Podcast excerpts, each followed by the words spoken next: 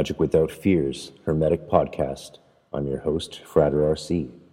For more and exclusive episodes, visit magicwithoutfears.com. Thank you for your support.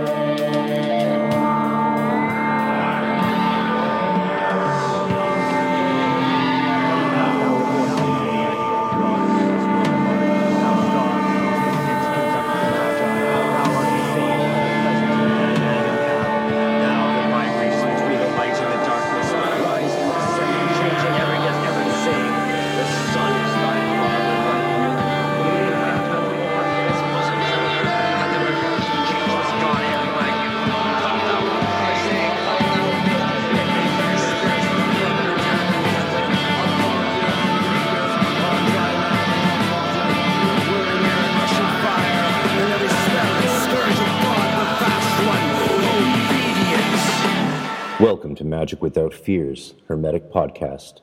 I'm your host, Frater RC. For more and exclusive episodes, visit magicwithoutfears.com. Thank you for your support. Altered States of Knowledge The Attainment of Gnosis in the Hermetica by Dr. Wouter J. Hanegraaff, University of Amsterdam. One of my favorite scholars, and I'm very glad to be getting back to some hardcore academic work.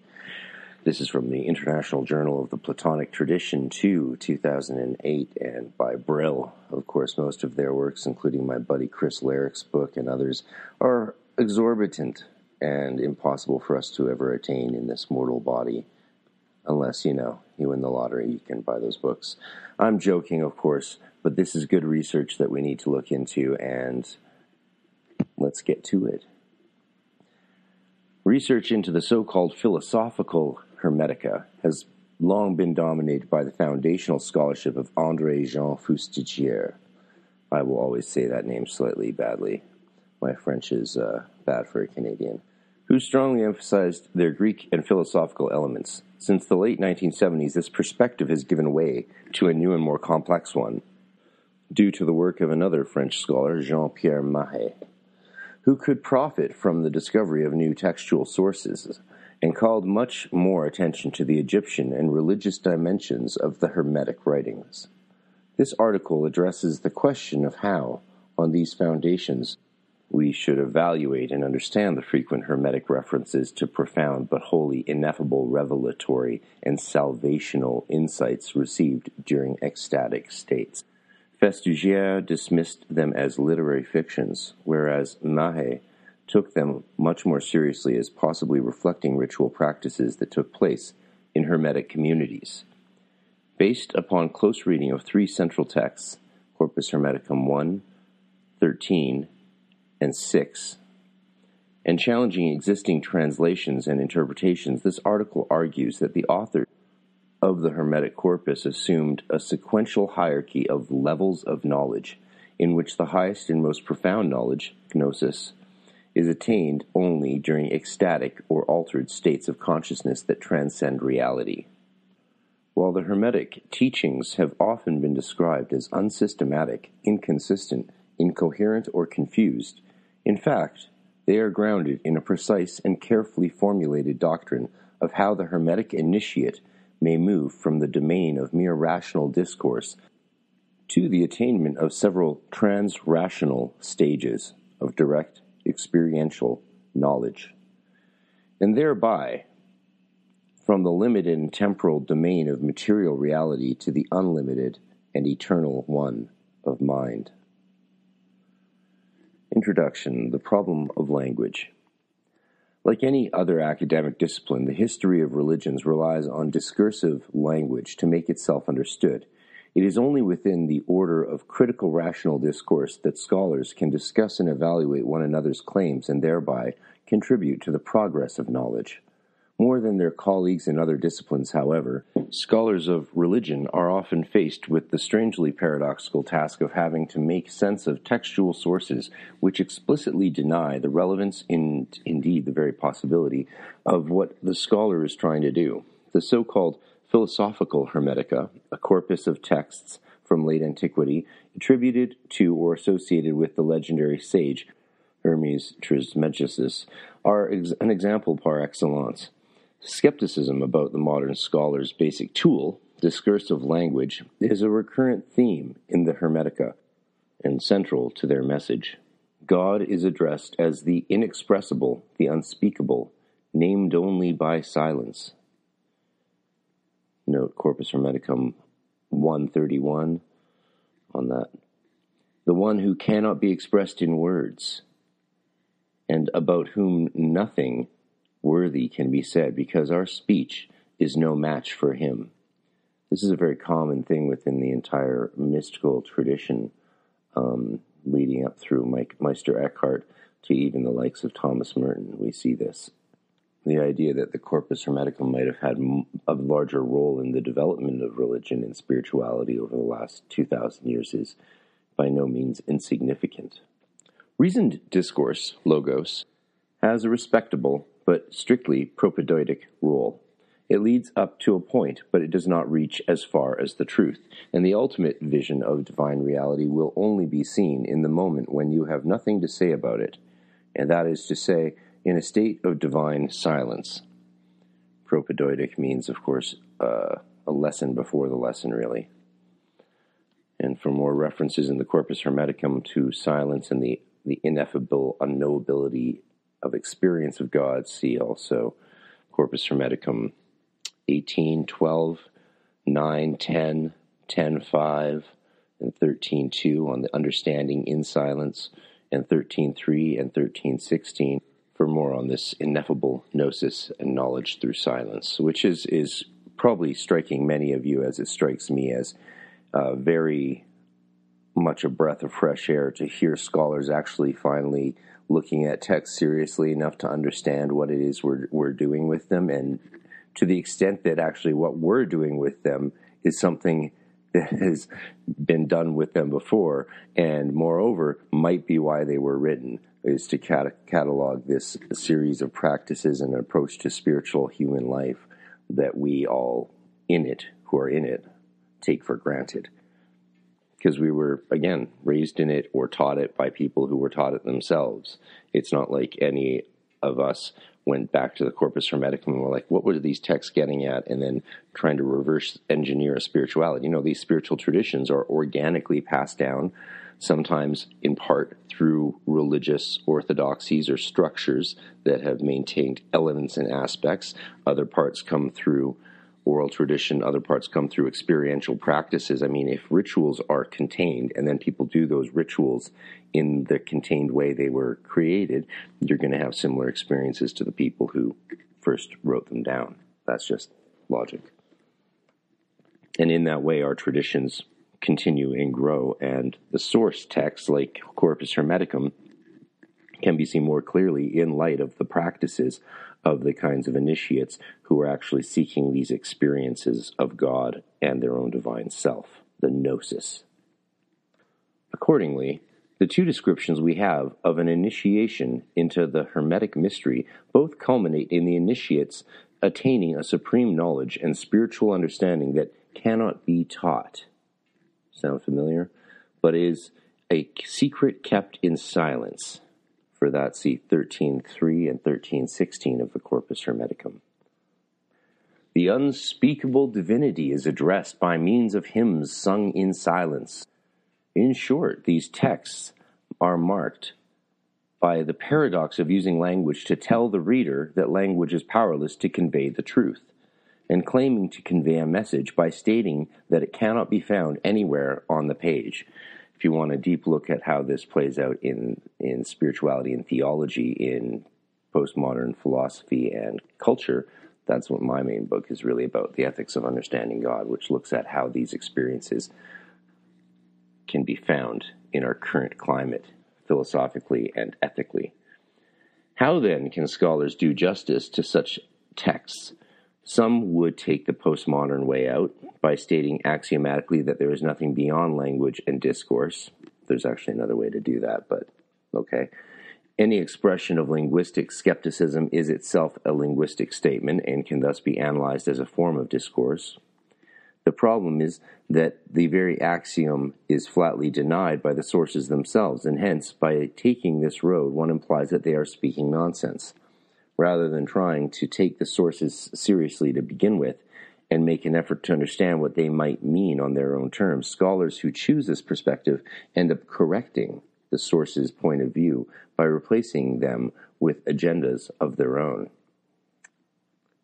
Others will try to somehow make the absent message present to their readers. The problem here is that scholars who take this road are still using the very medium, discursive language, which their sources tell them is inadequate to the task. Hence, the premise is, again, that the sources are mistaken in their linguistic skepticism. They think the truth cannot be expressed in words, but the scholar knows better and can do what they cannot. Now, this approach logically requires the scholar somehow to have direct, unmediated, non linguistic access to the message. In other words, it requires him to be of a mystic of sorts himself, who somehow knows the truth from direct experience, and what is more, knows it better than those who wrote the texts. Many scholars in the contemporary study of religion, I'm referring to the religionist current, popular particularly in the United States, practice something close to such an approach. Representatives of that tradition are, of course, Frances Yates and Mircea Eliade, um, Joseph Campbell. With various degrees of sophistication, these first two approaches have often been applied to the study of mysticism and various aspects of what is currently referred to as Western esotericism, including the Hermetic writings. Major scholars of the Hermetica, however, typically represent a third and different approach, that of erudite textual criticism and philology on a basis of essentially descriptive historiography. The importance of such research can hardly be overstated without the impressive erudition and attention to linguistic detail that characterizes the work of scholars such as notably André Jean Festugière and Jean Paul Mahe. Undoubtedly, the two pillars of modern research in this field any adequate understanding of the Hermetica would be simply impossible. But how does such scholarship, grounded as it is in the study of languages, deal with the Hermetic emphasis on the inadequacy of discursive language? The answer was formulated succinctly by Festugière in the very final lines of his Révélation de Hermès Trismégiste. L'historien ne sait que ce que l'on dit, il ne pénètre pas le secret de cœur. The historian, nice. The scholar knows only what he is being told. He does not penetrate the secret of the heart. With these words, Festugière formulated a basic principle of sound historical research and of the critical study of religion generally. If it creates any problems in the study of the Hermetica, this is not because of the principle itself, but because it tends to be interpreted in an unnecessarily restrictive manner, as a quasi positivist doctrine of descriptivism. According to that doctrine, which remains the orthodox position in the field, the scholar is allowed to repeat, translate, paraphrase, or summarize the exact statements of his discourse. In short, he may tell his reader, C'est que on lui dit, and of course he must put them in context. But going even one step beyond these acceptable procedures is seen as unscientific speculation and tends to be encountered with grave suspicion. The reasons for this attitude are easy enough to understand. Firstly, experts working on a very high level of linguistic and philological expertise naturally distrust those who do not have a similar background training and they typically complain that comparativists and other general students of religion are not sufficiently aware of the technical problems involved, so that they end up building their houses on sand. You see this with uh, Brian Muraresku's uh, Immortality Key that recently came out. That's what happens when you don't go beyond the limits of your own knowledge and but build your house upon the ground that is the only ground you know and ignore the indicators to go beyond it. In many cases, such criticism is entirely justified. It should be evident, however, how easily this attitude can prevent us from even asking, let alone trying to answer important and entirely legitimate questions about the texts under investigation and the meaning and use they may have had for their intended audience. This is the hermeneutic question that I would like to always remind us as of importance in understanding texts is to not just interpret them to our own context, but to think of the context they meant originally. It is undoubtedly true that in these domains of research, no house can be built without a foundation of thorough text critical and philological analysis. But it is also true that foundations alone, no matter how solid, do not make a house. Yes, it's hard to ignore the fact that a lot of people just uh, loosely equate things or equivocate things roughly one to the other without um, actually studying the background of what that thing actually is. It's like, well, that that's how you how you get to uh, you know global languages being from Ireland or Egypt and representing aliens. I mean, that's essentially the loose kind of thinking that leads you into some very basic errors that you can then end up trying to, like he said, like Hanegraaff said, build your whole castle upon this thing because you saw you roughly equivocated something early on and then just ran with it forever after. A second reason for the descriptivist attitude is that historians who study religious texts and traditions tend to be afraid, again quite understandably, of being perceived as not objective enough. As a result, they have a tendency to err on, in the opposite direction, particularly when dealing with materials that emphasize subjective experiences and unusual states of consciousness, which are cleverly very far removed from the stereotypical scholarly state of mind. The unfortunate result is that, in spite of all its refined attention to textual and linguistic detail, current research of the Hermetica still tends to read the sources selectively, and as a result, sometimes to misread them I will attempt to demonstrate this by calling special attention to a series of statements and formulations concerned with the subjective experiences and unusual states of consciousness, the relevance and significance of which I believe has been largely overlooked.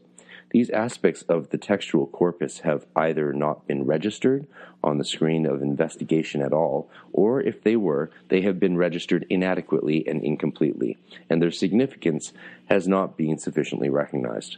My further argument is that hermeneutically, these passages should not only be taken seriously, but should be placed at the very center of attention in any analysis of the Hermetic corpus as a whole.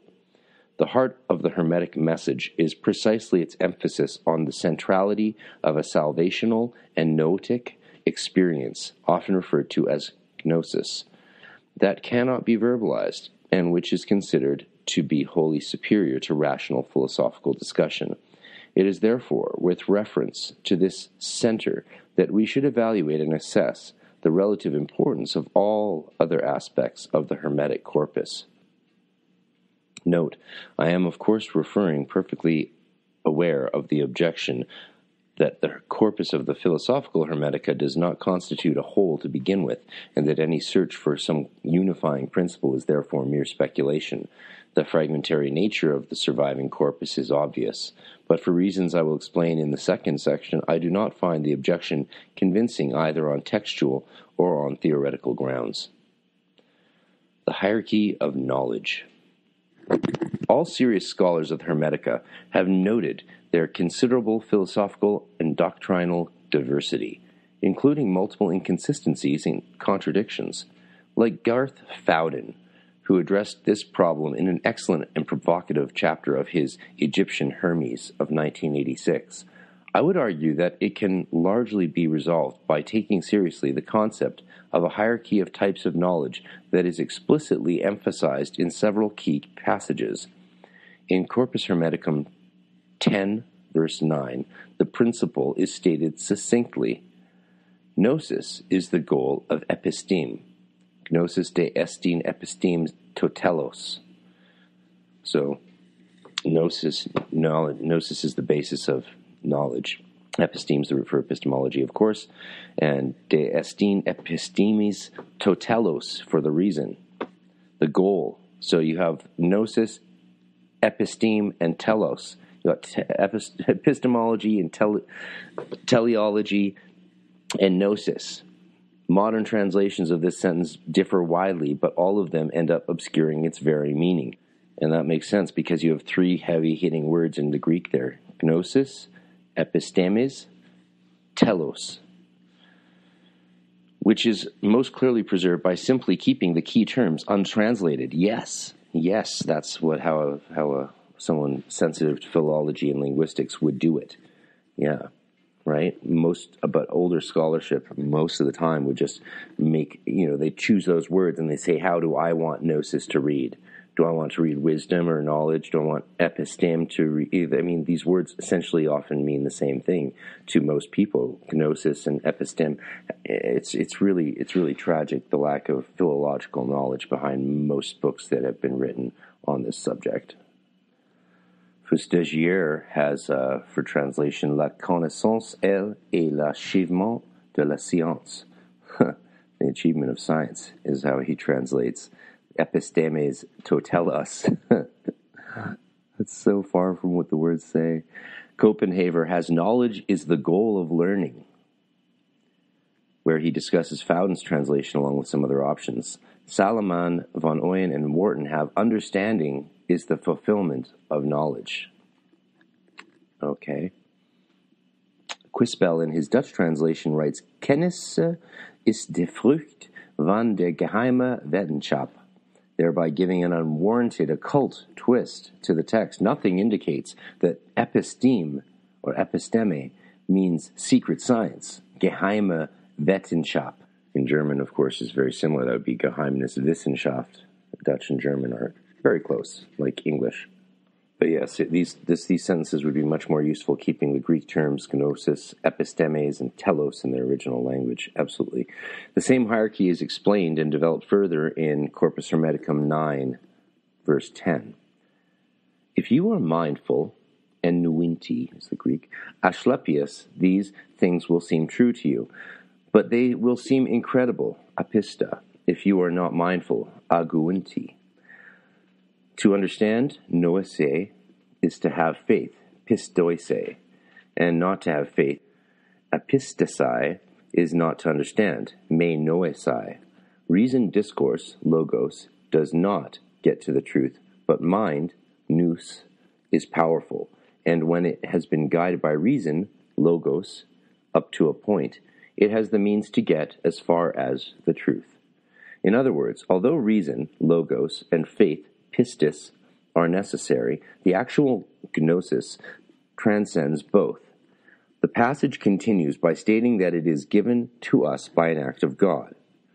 And we will see how literally this was taken. From these and other examples, Fowden has concluded convincingly, in my opinion, that doctrinal variations reflect an intention that different successive levels or steps of spiritual enlightenment should provide access to different successive levels of truth about man, the world, and God. Note a further excellent example is Corpus Hermeticum 13, verse 15, where Hermes tells Tat that Poimandres has transmitted to him, quote, no more than has been written down, because he knew that on my own I would be able to understand everything, to hear what I want, and see everything. In other words, during the final stage of the initiatory journey, the initiate has to leave rational understanding behind and trust his experience alone. And again, this experience is described as noetic, visual and auditory. So you just naturally know things in a in an overwhelming spiritual sense is, is how noetic is usually means. Although all three are to be understood in a higher sense, the reference to is to true knowledge, vision, and hearing by means of superior powers of perception that have come with the purification or healing process described in Corpus Hermeticum 13, 8 to 9. Yeah, this is the before the days of fluoride, right? Note also in Fowden, 1986, uh, 103, I suspect that Fowden goes a step too far in applying this principle to all the writings linked to the name of Hermes. That is, including the so called technical Hermetica, but important though this problematics is, it can be disregarded here. I love it when footnotes make note of something that can then be left behind. Hence, what might look like irreconcilable differences or even contradictions the so called monistic and dualistic passages being the most frequently discussed example, may instead be interpreted as reflecting successive levels of understanding. No shit, eh? what is true on one level being less than perfectly true on a higher level. And furthermore, if rational discourse represents a lower level of, in principle, as frequently repeated by the sources, then one should not be surprised to find that strict logical consistency is not their very first priority. Roelof van den Broek correctly notes that there is no irrefutable proof for Fowden's theory. However, rejecting it as speculation merely for the reason that would clearly exemplify the descriptivist fallacy criticized in the previous section, which considers it illegitimate to move beyond letting texts speak for themselves. The fact is that no scholar of the Hermetic corpus can avoid taking position with respect to its internal inconsistencies, and it should be understood that any such position is an interpretation that goes beyond the empirical data. By far the most common alternative to Fowden's theory is that of questioning the intellectual sophistication or intelligence of the anonymous authors, compilers, and editors who were supposedly oblivious to logical and doctrinal contradictions. Yeah, right. Like Fowden's theory, this one cannot be proven, but its implicit arrogance is quite evident. It supposes that due to their superior technical expertise, modern scholars see far more sharply than those folks in late antiquity who produced and used the sources. And it often implies that rational philosophers can expose religious enthusiasts as being confused about their own beliefs. Ooh, Hanegraaff's getting getting harsh, getting sharp. Since nobody knows for sure how to account for the inconsistencies, it seems much more reasonable to give those enthusiasts at least the benefit of the doubt, and to accept Fowden's perspective as more plausible than its alternative. Therefore, I make no excuse for provisionally treating the Philosophical Hermetica as one corpus, and for placing the three texts under discussion here Corpus Hermetica 1, Corpus Hermeticum 13, and 16 in a sequential order that suggests a progressive development through several levels of initiation and Gnostic thought. I am perfectly aware of the fact that strict proof for the correctness of such a sequence is not possible, but I add that the same goes not only for any other possible sequence, but even for the very statement that such a sequence is mere speculation. My final argument in favor of a Hermetic hierarchy of knowledge reflected in a sequence of texts that described a process through successive levels of initiation is quite simply that it does better justice to the sources than the alternatives, and that it allows for an amount of intertextual consistency and internal logic which does not implicitly offend the intelligence of its presumed authors, editors, compilers, and readers. Yeah, so up until Hanegraaff here and you know Amsterdam and some of these other esoteric scholars, basically everyone who is looking at not just Hermetic literature but a lot of spiritual texts in the realm of religious studies. this is partly due to the fact that they're problematically uh, usually undereducated in theology, un- unfortunately, um, tend to look at these old texts and where they don't see a cohesion and understanding, they assume that the authors themselves were not so bright or incapable of seeing logical inconsistencies in their own work and essentially dumber, lesser humans. I mean, this is something that's been being overthrown by academic research uh, since the the last hundred years in quite a major way is is giving some credit to the authors of texts themselves and not assuming that they were just vulgar dum dums prior to our own enlightened 21st century thinking. Festugière may have voiced a widely shared opinion when he stated that la culture philosophique de l'hermétiste est médiocre et sa pensée sans originalité et sans vigueur. But there is some truth to this. It still concerns the strictly philosophical level only, not the religious one, that the sources themselves consider all important. The quote said um, from Festugière the Hermet- Hermetists' philosophical culture is mediocre, and its thought is without originality and without vigor. That's what the scholar thought in 2006. Poimandres, from didactic instruction to visionary teaching.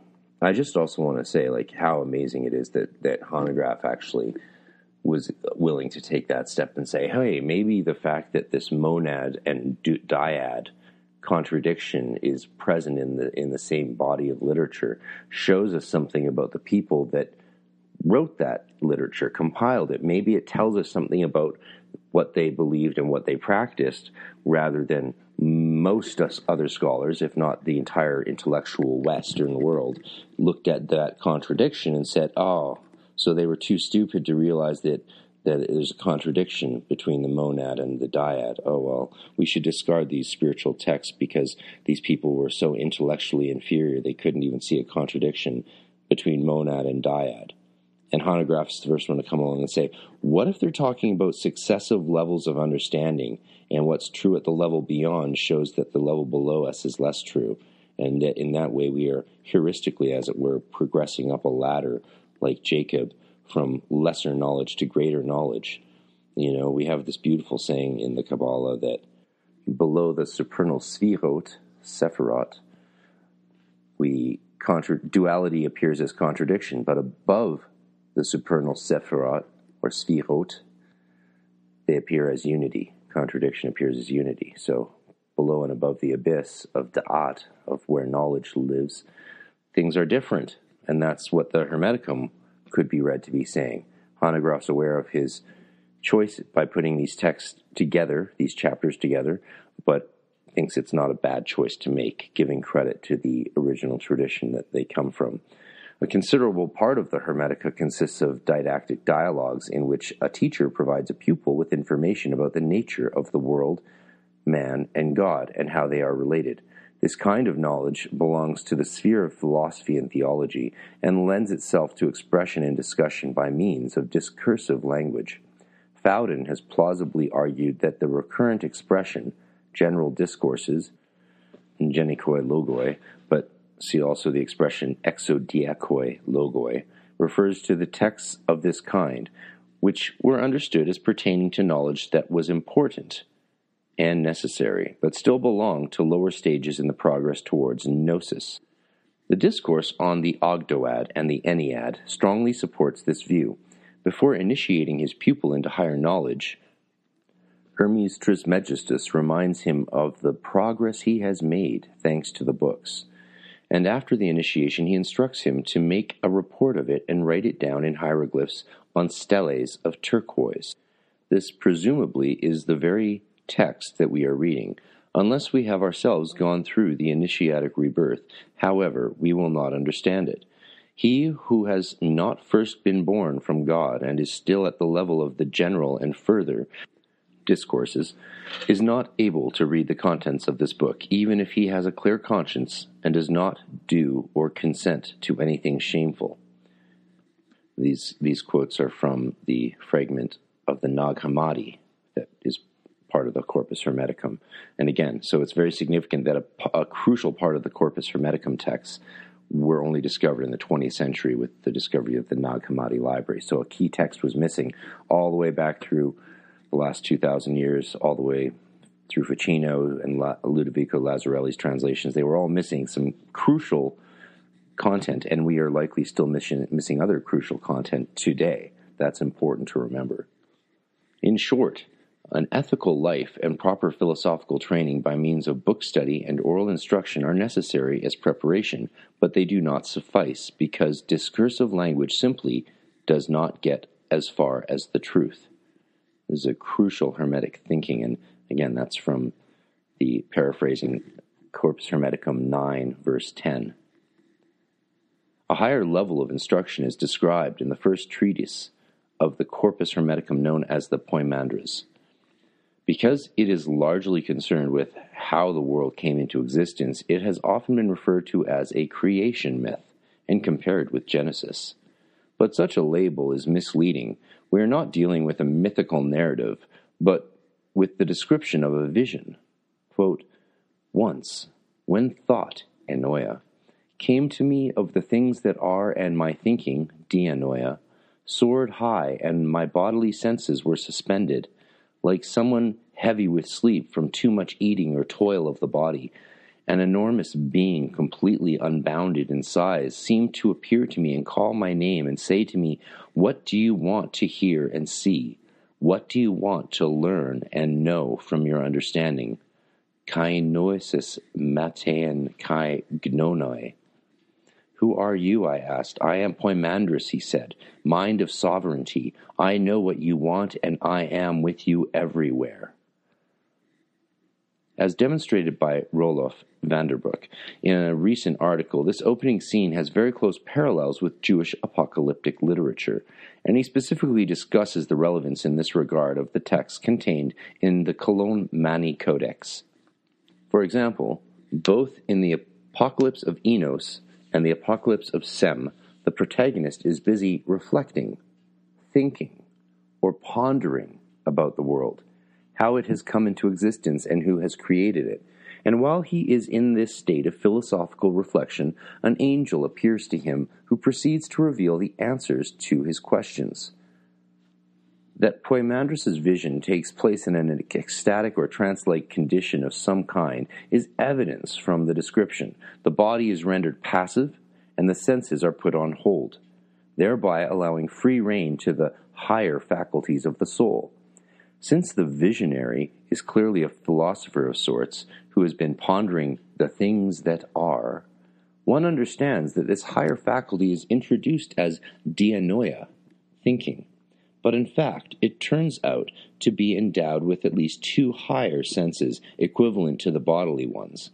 After having asked him what he wants to hear and see, Poimandres continues not by telling him how the world was created, but by showing him and the vision appears to be accompanied by sound.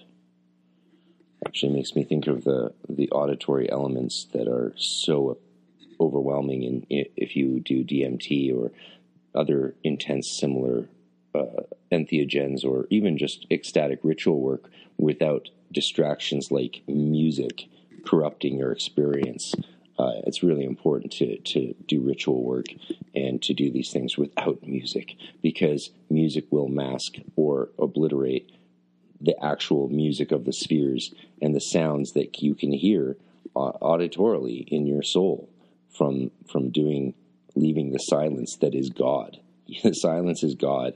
You need to leave that there so God can speak. If you're playing music or uh, you know have people around you making noise, then what are, what are you even doing? The Hermetica consistently state that apart from normal bodily sight, there is a higher faculty of vision, referred to as the eyes of the heart or of the mind. The true nature of the regenerated man is perceived only by this higher faculty. By gazing with bodily sight, you do not understand what I am. I am not seen with such eyes one of the problems we always have with uh, scholars and scholarship is that you generally still have this prevailing rejection on mass that humans have different experiences and that people on mystical paths of initiation and practice have any valid experience at all that a scholar or academic wouldn't have is outright discarded and not considered even a possibility amongst most academic researchers. And now, a word from our sponsors. While we cannot control whether any ads get put in the spots allocated, we thank you for listening to those that do since they help keep this project alive. You can also get ad free content and bonus content and videos and a private webpage by subscribing exclusively to magicwithoutfears.com for only a couple dollars a week, or $6 a month, or 50 for the year. It helps a lot, plus, you get emails about other exclusive things. Thank you very much. If that was, in fact, a protege of mine that showed this doctor, Wouter Hanegraaff, the LBRP for the first time at his apartment in Amsterdam. And Hanegraaff was apparently unimpressed. And I, I said to my old student at the, when we talked on the phone, I said, What did you expect? I mean, you think you can just get up and do like the LBRP or ritual work and have some onlooker or some passive participant be amazed? They don't know the visualizations, which is the majority of the work, uh, the vibratory techniques might surprise, but more likely scare people or think make them think it's laughable. Um, and they haven't had any of these initiations, so they don't have the foundation upon which these ritual practices can ignite with things and structures within the sphere of our sensation. And so they're not igniting anything within the sphere. It's like playing music for a deaf person and then being, well, like, how, how did you enjoy that? They don't have the prerequisites for that knowledge, just like the Corpus Hermeticum says. It's a, it's a problem actually described in the text itself that we're looking at. By gazing with bodily sight, you do not understand what I am. I am not seen with such eyes. I was I wasn't impressed the first time I did the LBRP or, or middle pillar. I was surprised that they seemed to do something unlike most of the Wiccan rituals and Druidic stuff I had been practicing from books as well. Um, but when I did those, it seemed oh, okay. Something else is going on. Maybe there's a bit more juice in them, but it was repeated practice, devotion, initiation, contemplation on a daily basis that actually gave these things power and brought me up to being able to see without eyes. It seems of the utmost importance to me to note that the Poimandres contains two successive visions within the vision, and that they are squarely linked to the two parts of the question that the visionary asks of Poimandres. I wish to learn about the things that are, to understand their nature, and to know God. Corpus Hermeticum 13.3, and also compare that with Corpus Hermeticum 7.2. In response to the first part of the question about the nature of the things that are, Poimandres himself changes his appearance, and the visionary sees an unlimited expanse of clear and joyful light, for which he spontaneously experiences feelings of love. He then sees how a frightening snake like darkness appears, watery and smoking like a fire, producing a wailing roar and emitting an inarticulate cry. This call is answered by a holy word, Logos Hagios, that comes from the light and descends on this dark nature, Physis. Poimandres now gives an explanation. The light, Poimandres, and mind are all one and the same reality, and this reality is the visionary's God, your God, Hosos Theos. And what is more, the visionary's own mind is one with it. The light giving word is the Son of God, and is therefore also the Son of the visionary's own mind, and it is due to this faculty that he is able to see and hear.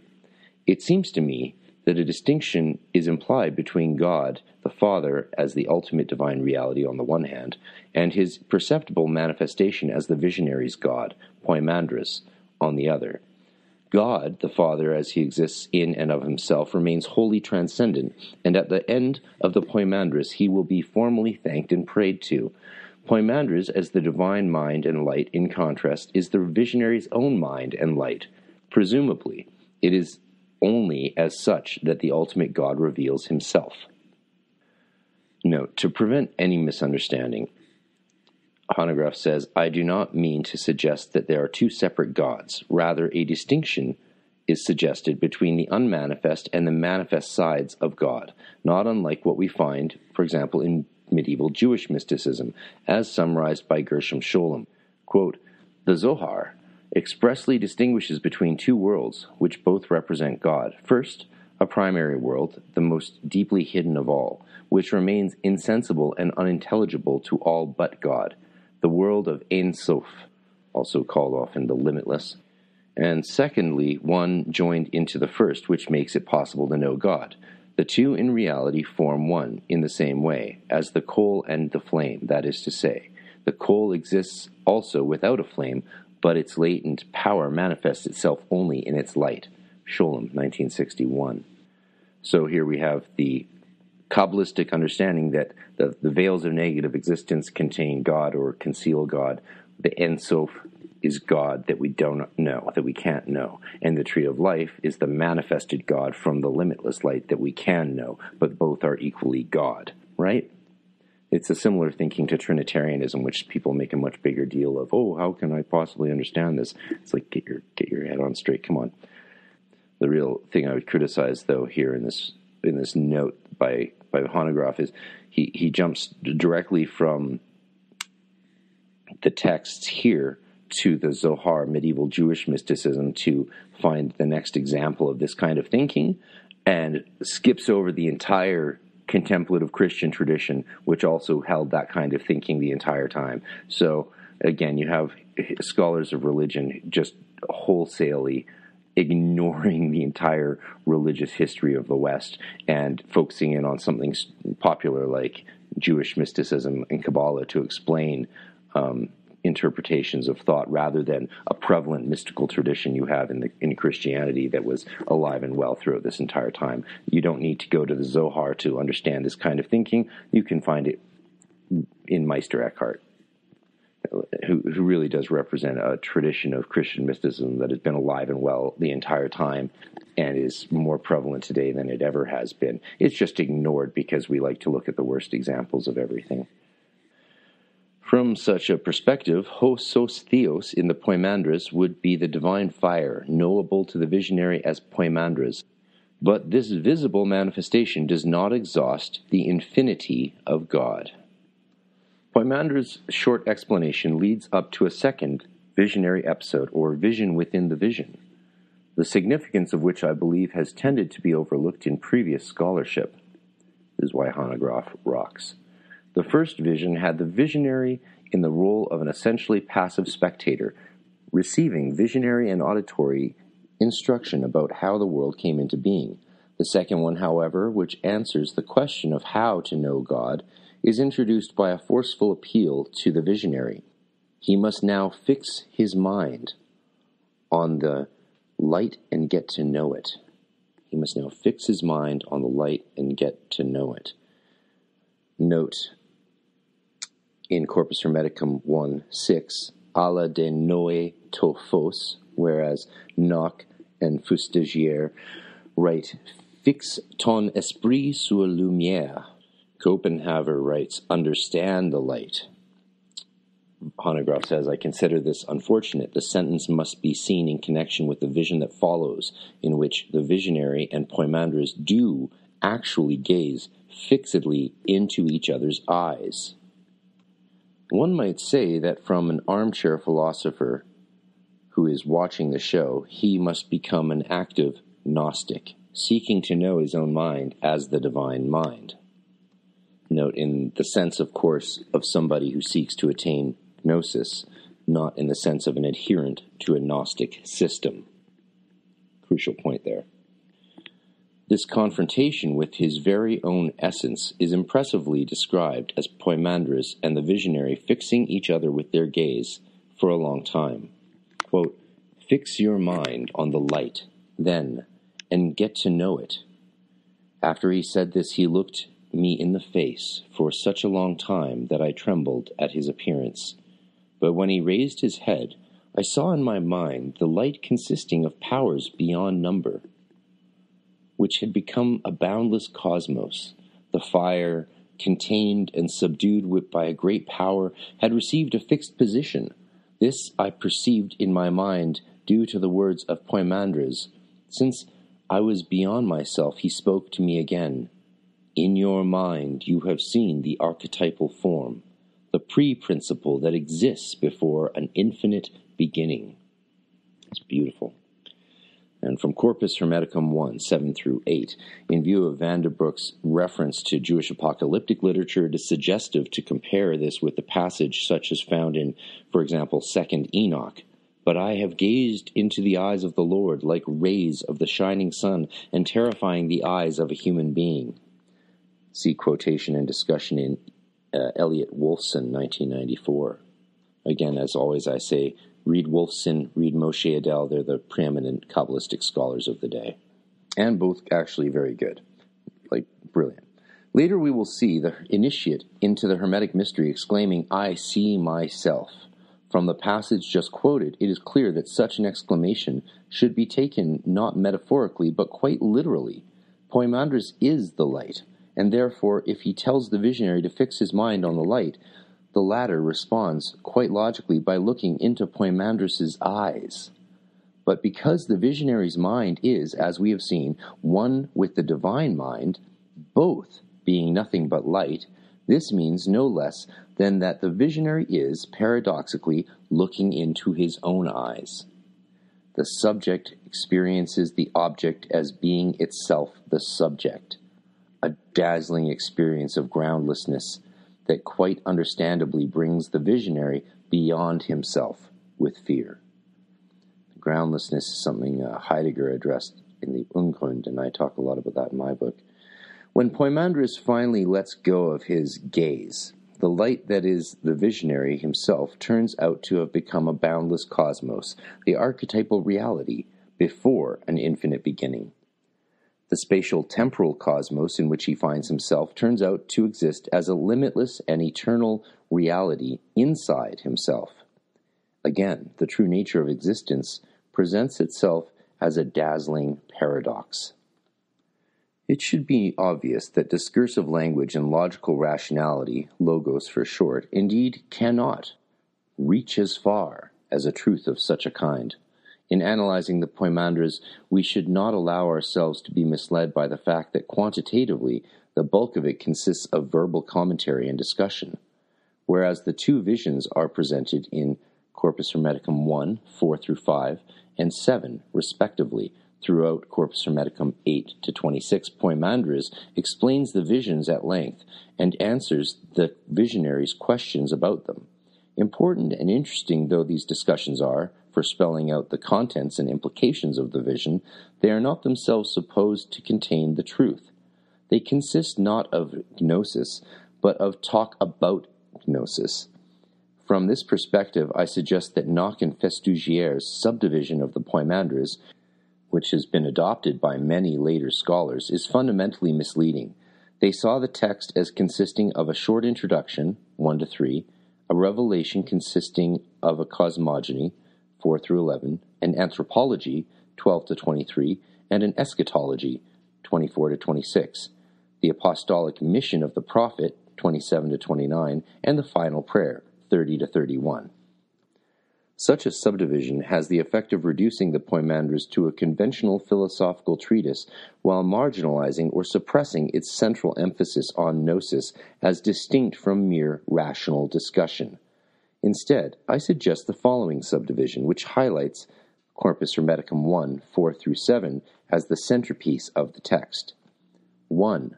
Opening of the vision, 1 to 3. 2 two questions answered by two visionary episodes, 4 through 7. 3. Commentary on these episodes, 8 to 26. 4. Apostolic mission and personal transformation of the visionary, 27 to 30. 5. Final prayer, 31 to 32. Final prayer, or properly called doxology. A few words finally about these two short final sections. And first, let's note there is no particular reason to call the visionary of a prophet, as done by Nock and Festugière. He makes no predictions about the future, but calls on his listeners to wake up to the true nature of reality and of themselves. Furthermore, Corpus Hermeticum 30 is not about the mission at all, but about what the experience has done to him personally. On this aspect, see my following discussion. Having finished his explanations, Poimandres joins with the powers. The visionary comes to himself, gives thanks to God the Father, and begins to proclaim the message to mankind. We must wake up from our state of spiritual sleep and drunkenness and take our share in the immortality that is our birthright. CH 128. Some turn out to reject the message, while others take it to heart. As for the visionary himself, he has gained permanent access to another and higher state of consciousness. Quote, the sleep of my body had become sobriety of soul. The closing of my eyes had become true vision. My silence had become pregnant with good. Thus, normal waking consciousness is compared with drunkenness and sleep, and opposed to the soberness and clarity to which he gains access in another than the normal waking state. If we translate hotoi somatos hypnos simply as sleep of the body, as done in all the modern editions, we interpret the visionary as stating that he sees the true reality simply when he falls asleep. But how convincing is this really? We have seen that the vision of the Poimandres occurred during a state when the visionary's bodily senses were suspended like someone heavy with sleep. Thus, that state is presented as similar to, but not identical with normal sleep, and indeed most commentators have interpreted it as an ecstatic state of some kind. Now, if sleep of the body is mentioned again at the very end of the text, it suggests that the vision of truth has now become a regular phenomenon in the visionary's life. This leads us to either one of two possible readings. We can assume that the entire vision took place in a dream, and that now, whenever he falls asleep, he again sees the light. The initial dream vision has become a recurrent dream. This reading might be possible, but if so, it would describe a psychological phenomenon for which I can think of no parallels elsewhere. It seems much more plausible that in this instance, too, the text is not referring to normal sleep to begin with, but to some other kind of altered state to which the visionary has learned to gain access, or which happens to him spontaneously, and which functions for him as an entrance to spiritual vision. It is quite common for trance like altered states to be loosely referred to as sleep. This is actually common throughout the Bible. Note, in much more recent periods, one might think of, for example, the phenomena of mesmeric trance in the context of German Romanticism. The spectacular altered states of Friedrich uh, Hauffe, known as the Seeress of Prevorst, was routinely referred to as sleep, Schlaf, by Justinus Kerner in his famous book about her, but it was well understood by all concerned that this was not normal sleep. And it seems to me that the details of how the Poimander's vision is described are consistent with some altered state that falls within the wide range of ecstasies, much more than with a normal dream for a detailed discussion of ecstasis, ecstasy, and related terms aloesis, kinesis, entheosis, enthusiasmos, daimonismos, thiosmos, apoplexia, and ekplaxis. See F. Pfister, 1970, for all of you who want to get into that one, because it's a fascinating one to get into. And four, Corpus Hermeticum 13, the rebirth of the pupil. That the attainment of gnosis requires an ecstatic, altered state of consciousness somewhat comparable to sleep is suggested by other passages in the Philosophical Hermetica as well. In Corpus Hermeticum 10, we read that those able to drink somewhat more deeply of the vision often fall asleep. Katakomizontoi, moving out of the body toward a sight most fair. But when the pupil desires to have that experience, Hermes tells that he, and surprisingly Hermes himself, is not yet ready for it. Quote, We are still too weak now for this sight. We are not yet strong enough to open our mind's eye and look on the incorruptible, incomprehensible beauty of all that good. In the moment when you have nothing to say about it, you will see it, for the knowledge, gnosis, of it is divine silence and suppression of all the senses one who has understood it can understand nothing else, nor can one who has looked on it look on anything else or hear of anything else, nor can he move his body in any way. He stays still, all bodily senses and motions forgotten.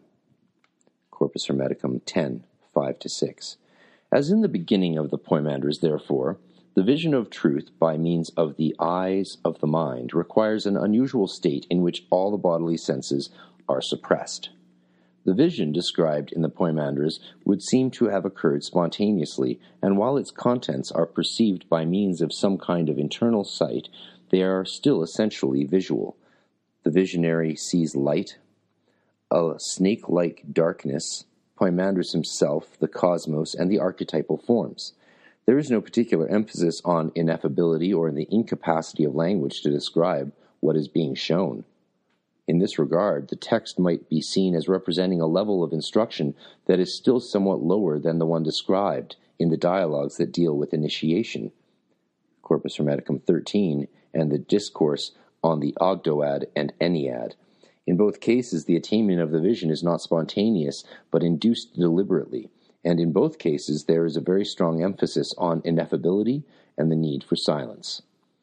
At the beginning of Corpus Hermeticum 13, it has been some time since Hermes Trismegistus came down from the mountain, where undoubtedly he has received a divine revelation.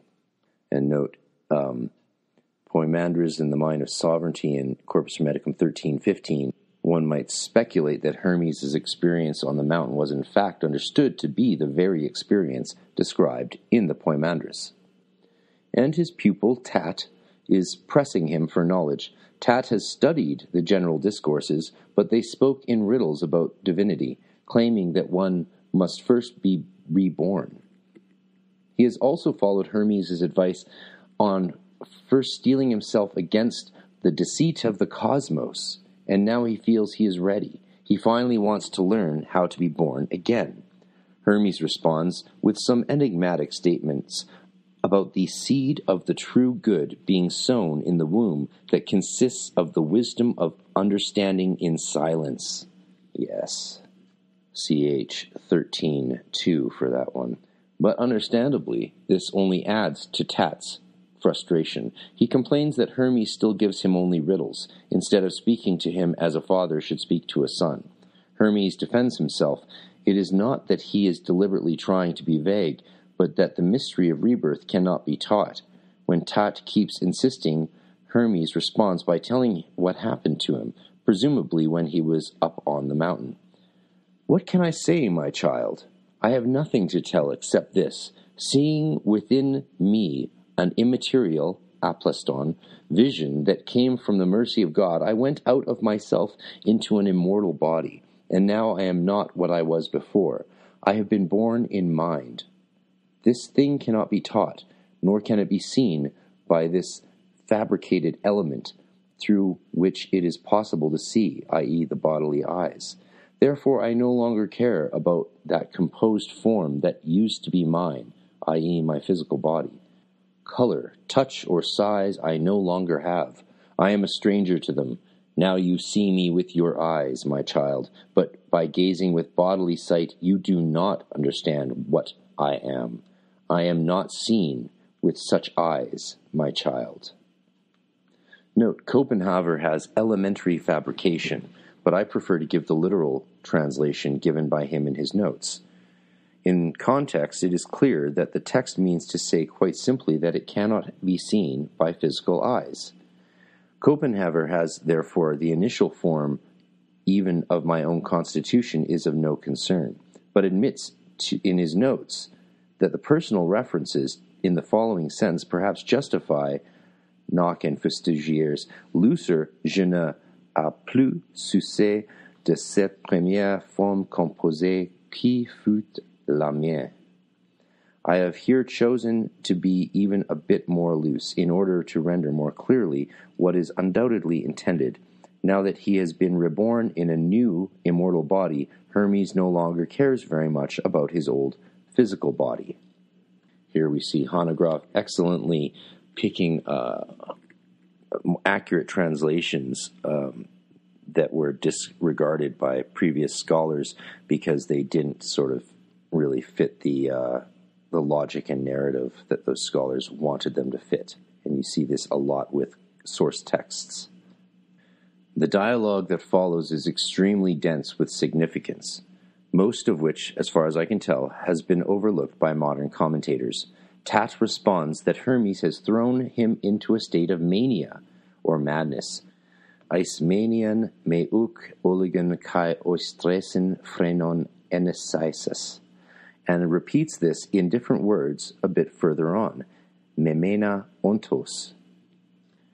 The risk for modern readers is to take this too lightly, as a mere expression of amazement a bit like somebody reacting to an impressive statement by exclaiming, Wow!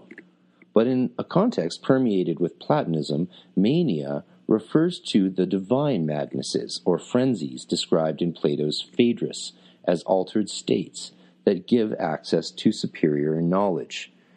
Now, for an analysis of Plato's four frenzies as altered states, see W.J. Hanegraaff, 2009 publication.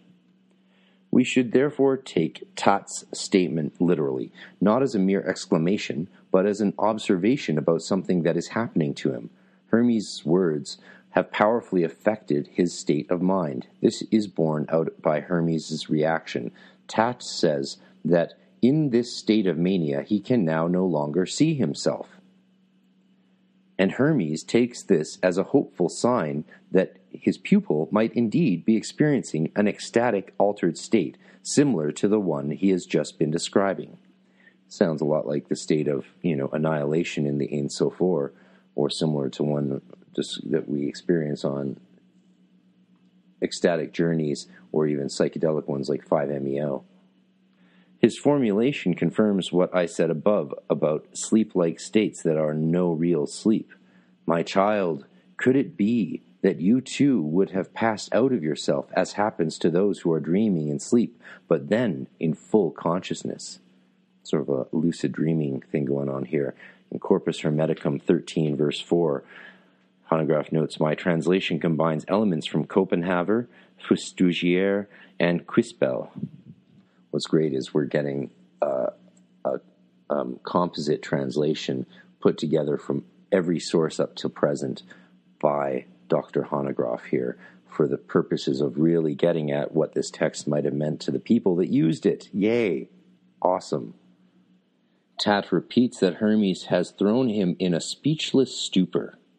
But although he is no longer in the state in which he was before, and note on that the formulation ton prin apolethtis phrenon leaves much space for interpretation. Copenhaver has bereft of what was in my heart before. Festugière has ayant perdu mes esprits. He still sees Hermes' external body the way he saw it earlier, this seems to surprise him, presumably because he had expected that his new mode of consciousness would allow him to perceive Hermes' regenerated body. In response, Hermes reminds him that even the mortal body does not stay the same, but changes daily. And this very mutability reveals it to be no more than a deceptive illusion. True reality is entirely different. It is the unsullied, the unlimited, the colorless, the figureless, the indifferent, the naked seeming, the self apprehended, the immutable good, the incorporeal. See Corpus Hermeticum 13.6 for the conventionality of such descriptions as referring to divine qualities. Tat realizes that he does not see that reality yet, and therefore his present state of consciousness cannot yet be the one of rebirth. Full of disappointment, he exclaims that he had expected Hermes to make him wise, whereas in fact his understanding is still blocked. Corpus Hermeticum 13.6. Hermes confirms this. The true reality cannot be perceived through the senses, but requires a power that is given only through rebirth. Tat must draw that power to himself, ardently wishing for it to come. At the same time, he must suspend the activity of the bodily senses and cleanse himself of the irrational torments of matter. Tat is quite surprised about this t- information. He never realized that he had tormentors inside himself. Well, that very ignorance, Hermes explains, is the first tormentor. The others are grief, incontinence, lust, injustice, greed, deceit, envy, treachery, anger, recklessness, and malice. Under these twelve are many more, and they use the prison of the body to torture the inward person with the sufferings of sense. Corpus Hermeticum 13.7. But they will gradually withdraw from the one for whom God has mercy, and that is in fact what happens during the process of rebirth. Hermes now instructs Tat to keep silent and say nothing, because this is necessary in order to not obstruct the healing process that will come from God. He then begins to systematically purify Tat from his tormentors by summoning ten divine powers in succession, which drive out the twelve tormentors. Note in Corpus Hermeticum 13, verse 12, Hermes gives some explanation about the relation between the twelve tormentors linked to the twelve zodiacal signs and the decad, which engenders soul.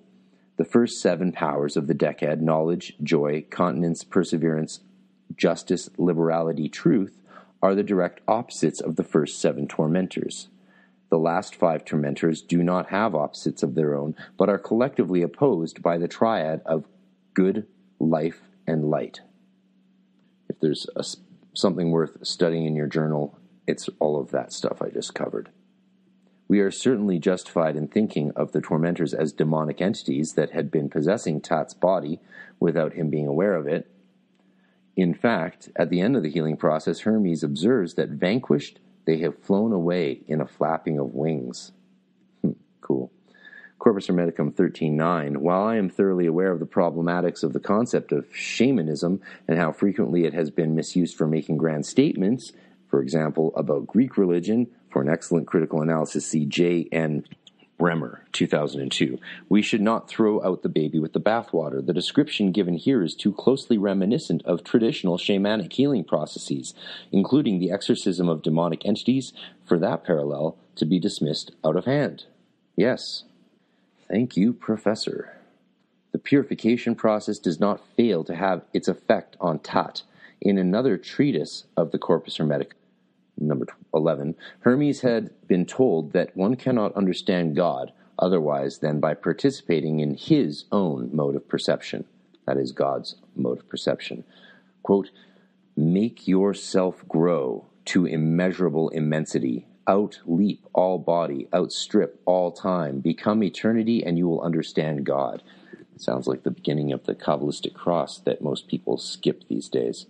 Having conceived that nothing is impossible to you, consider yourself immortal and able to understand everything, all art, all learning, the temper of every living thing.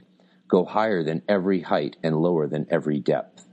Collect in yourself all the sensations of what has been made, of fire and water, dry and wet. Be everywhere at once, on land, in the sea, in heaven. Be not yet born. Be in the womb. Be young, old, dead, beyond death. And when you have understood all these at once, times, places, things, qualities, quantities, then you can understand God. Corpus Hermeticum 11, verse 20. And precisely this mode of supranormal perception, not with the sight of the eyes, but with the mental energy that comes through the powers, has now also become available to Tat, I am in heaven, in earth, in water, in air. I am in animals and in plants, in the womb, before the womb, after the womb, everywhere. CH 1311. And more specifically, Tat has also attained the kind of vision described in the second vision within the vision of the Poimandres. Quote, I see the universe and I see myself in mind. Hermes confirms that this kind of vision which no longer pictures things in three bodily dimensions, is what is meant by rebirth. Again, the term rebirth must be taken quite literally as the generation of a new immortal body constituted of the newly acquired powers which will never succumb to dissolution. This is emphasized once more in Corpus Hermeticum 13, verse 14. Since he has reached the goal, he has been born a god and a child of the One in a new immortal body. Tat knows what he might expect next. His new body is constituted not of matter but of spiritual powers, and should therefore be able to rise above the seven planetary spheres of which the cosmos is constituted, and thus attain the eighth sphere. Poimandres had described this to Hermes as the final stage of the initiatic ascent. Quote, and then, stripped of the effects of the cosmic framework, he enters the region of the Ogdoad, with nothing left to him but his very own power, and together with the beings he hymns the Father. Those present there rejoice about his arrival, and having become like his companions, he also hears certain powers that exist above the region of the Ogdoad, hymning God with sweet voice. And then, in well ordered procession, they rise up to the Father, surrender themselves to the powers, and, having become powers themselves, enter into God. Such is the happy end for those who have received Gnosis to become God. CH 126. Tat therefore tells Hermes that he wants to hear the hymns of the Ogdoad Hermes approves of his pupil's haste to leave his mortal body behind, but reminds him that Poimandres has transmitted to him only what has been written down. The secrets of the final stage cannot be taught. In other words, Tat should not expect Hermes to tell him how to find his way to the Ogdoad. He will have to rely on his own power to do it. A bit teasingly, perhaps, Hermes adds that as far as he himself is concerned, Poimandres had left it to me to make something beautiful of it, and that he has succeeded. Indeed, the powers are now singing within him and within all things. I think that's a very good description, actually, of the experience of of a singing within yourself and, and in all, all the universe around you. It very much does seem that way a lot of the time. Predictably, Tat reacts by saying that he wants to hear and understand them too. But what are these powers and where are they? As noted by Van den Broek, the above quotation from CH 126 describes a post mortem experience where CH 13, like the discourse on the Ogdoad and the Ennead, proceeds to describe the hymn of the powers as an ecstatic experience during this life.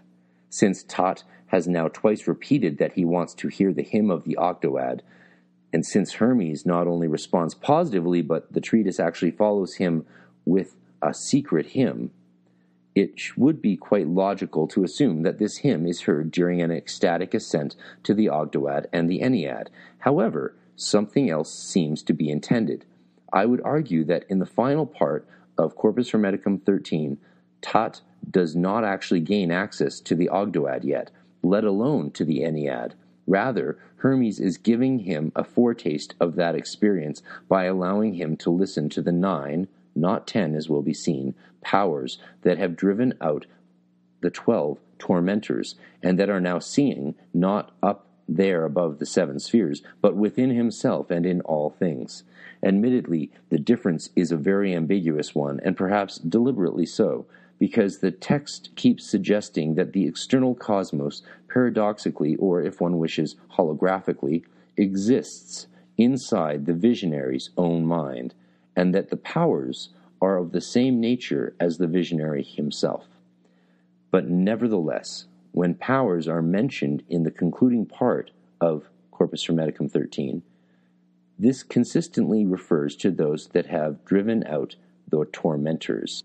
Note, the concept of holography has been enthusiastically adopted by authors in the holistic science sector of the New Age movement, inspired notably by the physicist David Bohm and the neurologist Karl Pribram, often leading to wildly imaginative interpretations. See Hanegraaff 96 and 98. But the association with New Age should not keep us from perceiving the applicability of this concept in a context such as the present one. In response to Tat's request, Hermes proceeds to sing a hymn of praise in which he addresses those powers within himself, asking them to sing a hymn to the One and the universe. He introduces this as follows Be still, my child. Now hear a well tuned hymn of praise, the hymn of rebirth, which I had not thought to reveal so easily, if you had not reached the very end.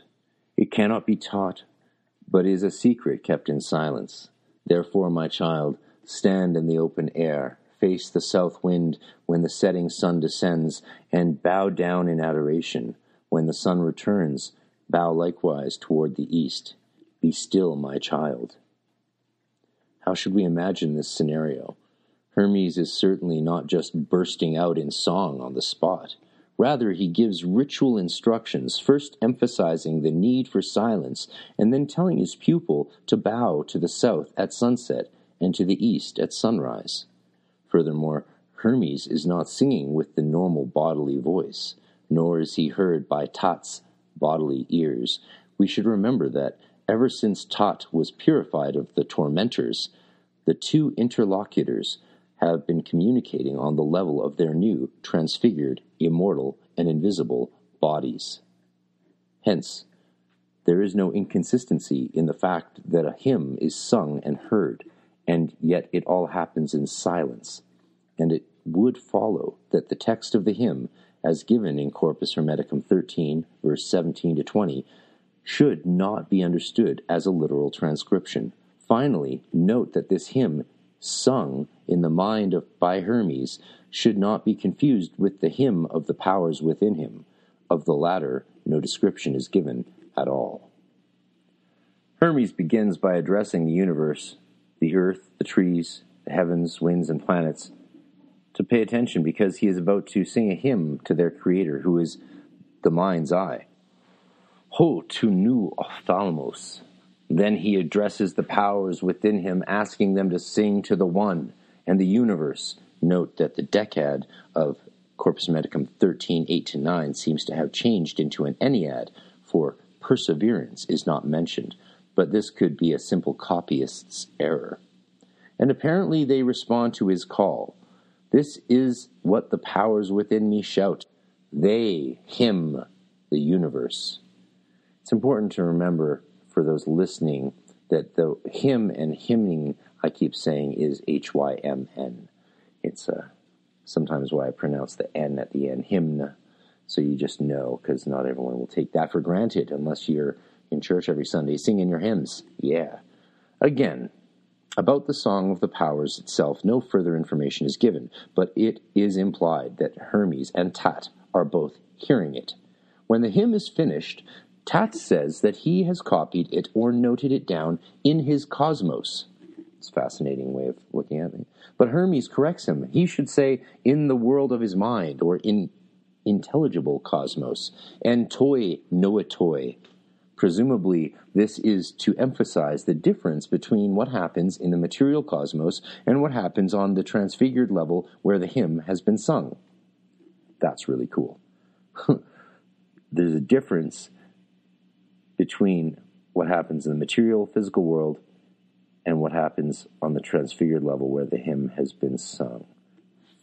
Freaking cool. Tat's mind is now completely illuminated, and he likewise wishes to send praise to God.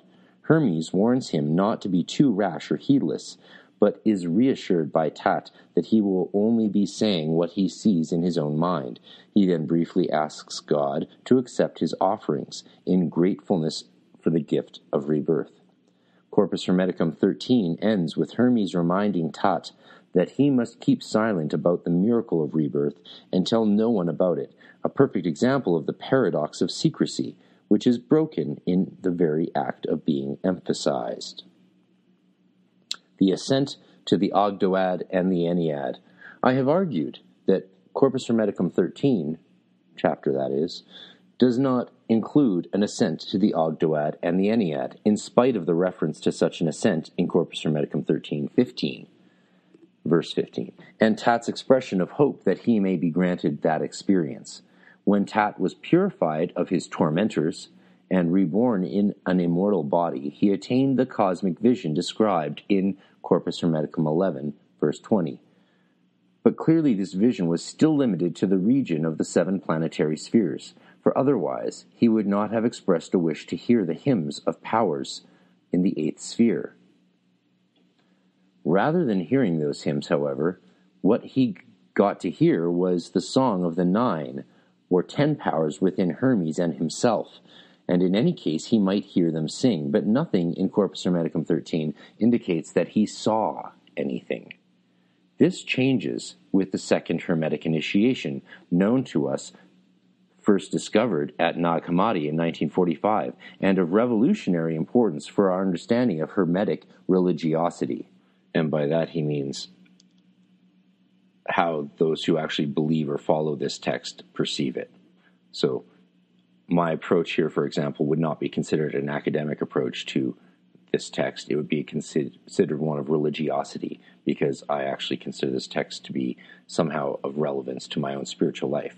If you which you can't have if you're doing uh, independent academic study. Like Hanegraaff, for example, does not consider this text to have importance to his own spiritual life. So therefore, he's free of the sin of religiosity, whereas you know you and I are probably guilty of it if we're listening to this podcast. That doesn't mean we can't take and look at things scholarly and academically. It just means that this can be seen in two ways for us, right? Uh, note the untitled treatise known as the Ogdoad and the Ennead was first translated by J.M. Robinson, in 1988. Um, Hanegraaff says he has mostly used French translation with Coptic original by J.P. Mahe, 1978, and the very recent Dutch translation by R. van den Broek, 2006, with extensive commentaries that also take into account other editions by Dirkse, Brashler, and Parrott, 1979 Quotations refer to pages of the Nag Hammadi manuscript. As is well known, Mahe's two volume study focusing on the Nag Hammadi Hermetica and the Armenian Hermetic definitions, Mahe 1978 and 1982, has revolutionized research in the field, leading the Greek centered classicist paradigm, like Muraresku's The Immortality Key that just came out, linked to the name of Festugière, to be replaced by one, a new one that fully acknowledges the Egyptian and religious dimension of the Hermetic literature. Amen. So, just to recap that, this changes with the second Hermetic initiation known to us, first discovered at Nag Hammadi in 1945, and of revolutionary importance for our understanding of Hermetic religiosity the short but fascinating treatise known as the Discourse on the Ogdoad and Ennead. The unnamed pupil in this treatise begins by reminding Hermes that the day before he had promised to lead his intellect first to the eighth and then to the ninth sphere. Hermes reacts to this with a word of caution. The promise was made only insofar as such a thing lies within the range of human possibility and only on the assumption that the pupil has properly integrated the teachings of the preceding stages. He goes on to explain the basic process of spiritual generation, or rebirth, from the divine power. Hermes had received spirit, and this means that he has quite literally been made pregnant by the power. That is, the spirit functions here as a kind of spiritual seed. The energy of that spirit he then transmitted to his pupil, so that the higher insight or understanding is now present in the latter. And of course, we do know from uh, other research, especially highlighted in Chris Bennett's book, Drug, Sex, Violence in the Bible, that um, there was a lot of Gnostic cults that transmitted their spiritual seed through um, sexual acts from teacher to student. Yes, from cock to mouth, as it were. Yes, this was a common practice among certain Gnostic sects. Thus, the pupil has been born from Hermes as one of his spiritual sons, for Hermes has brought forth many children who are therefore the pupil's brothers. It is important to realize that whereas Corpus Hermeticum 13 describes the rebirth of the pupil, the discourse on the Ogdoad and the Ennead begins at a point where the pupil has already been reborn. This is a quite straightforward argument in favor of a sequential order describing successive levels of initiation. First, Hermes, together with the pupil and his sons, will pray to God to give him the spirit to speak. Such a request for inspiration is not unusual, as noted by Van den Broek, but in view of how the initiation is about to develop, I suggest that the word inspiration must be taken quite literally. During the initiation process, a higher divine power will be speaking through Hermes' mouth, from where he can transmit the life giving word to his pupil. In contemporary parlance, Hermes will be channeling the divine. Some initial support for such a reading can already be found in the passage immediately before the prayer. The pupil says, The efficacious power of what you have spoken I will receive from you, Father. And even more suggestive, Hermes says that they will ask for the gift of the eighth sphere to come to them, so that each of them will receive what he needs. You, the gift of knowledge, me, on the other hand, to be able to speak from the fountain that wells up in me. Indeed, we will see that this exactly describes the respective roles played by Hermes and the pupil during the initiation. Then follows the prayer, Nag Hammadi. 6 55 to 57. Hermes' lengthy opening invocation need not be discussed here in great detail, but begins by calling attention to God's supreme divine attributes, including the fact that he is named only in silence. An interesting note on earlier when the student said efficacious power, Hanegraaff notes inter alia. I am thinking here of a parallel in Corpus Hermeticum 16, verse 2, about the operative power of the Egyptian language, as opposed to the empty speech of Greek philosophy. For the Greeks, O king, have no words that are fit only for practical demonstrations, and that is the philosophy of the Greeks, a mere noise of words. But we are not using words, but sounds of great power. On this rather commonplace opposition, see also the footnote in AD Nock and A, Festugière 9192, and more. It's a, this is an essay you'll, you'll keep coming back to for some of you scholars out there and lovers of the Corpus Hermeticum and initiation practice and all that. I've drawn heavily from it for a revision of an old piece that I'm putting out, and yes, but you should hear the whole thing. It's it's wonderful. Check this out. This first part of the prayer ends with a string of mysterious words and vowels that represent God's secret name. Zog Zak Thazo Ao Eo Eo Eo O Zoza Zoth. Nag Hammadi Library. 656. Hermes then asks God for the gift of wisdom, since he and his sons have been living in piety, have been following his law, and have done everything to be granted the supreme vision. Finally, before offering God sacrifices in gratitude for his grace, Hermes puts a strong emphasis on God's generative power. And then suddenly everything happens very quickly. The prayer is followed by a ritual kiss or embrace, aspasmos. And fun about aspasmos, in view of the earlier emphasis on spiritual procreation as basic to the initiatic process, a parallel with the Gospel of Philip is highly suggestive. For it is by a kiss that the perfect conceive and give birth. For this reason, we also kiss one another. We receive conception from the grace which is in one another. Nag Hammadi 2.3, which seems to have an immediate effect as noted by Hermes. The aspasmos has an immediate effect. Rejoice of this already from them. The power that is light is coming towards us. Note, according to van den Broek, it is not very clear what them refers to, and Mahe adds l'être supérieur. Mahe 75. I confess I find nothing puzzling about it. Hermes has been invoking the powers of the Ogdoad and the Ennead, and now they arrive, or at least their power does. Similar to what we saw in the Poimandres, God himself remains a transcendent mystery. So the prayer is silence. Then there's the end of the prayer, which is that long sequence of vowel sounds, uh, book bookended with divine names. And then there's a kiss or embrace, aspasmos. And Hermes says, Rejoice of this already from them, and the power uh, that is light is coming towards us. So already the power of the Ogdoad and the Ennead, the eight and the nine, the power that is light is coming towards us. How interesting is that? So obviously it's tempting to like say, look, it's the first two supernals of Binah and Chachma, understanding and wisdom coming to us. That's tempting to use this text for Kabbalistic interpretation, which is, you know, that's very religiosity.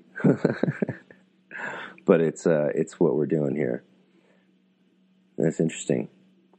So probably some of these groups took aspasmos further than others. For some, it was a ritual kiss or a hug, and some it was like full BDSM cum guzzling. That that that was probably the case because these practices weren't isolated and they were done by different groups of Gnostics. So it's a hypothesis. We're just having fun with it. Chill out, relax. It's snowing.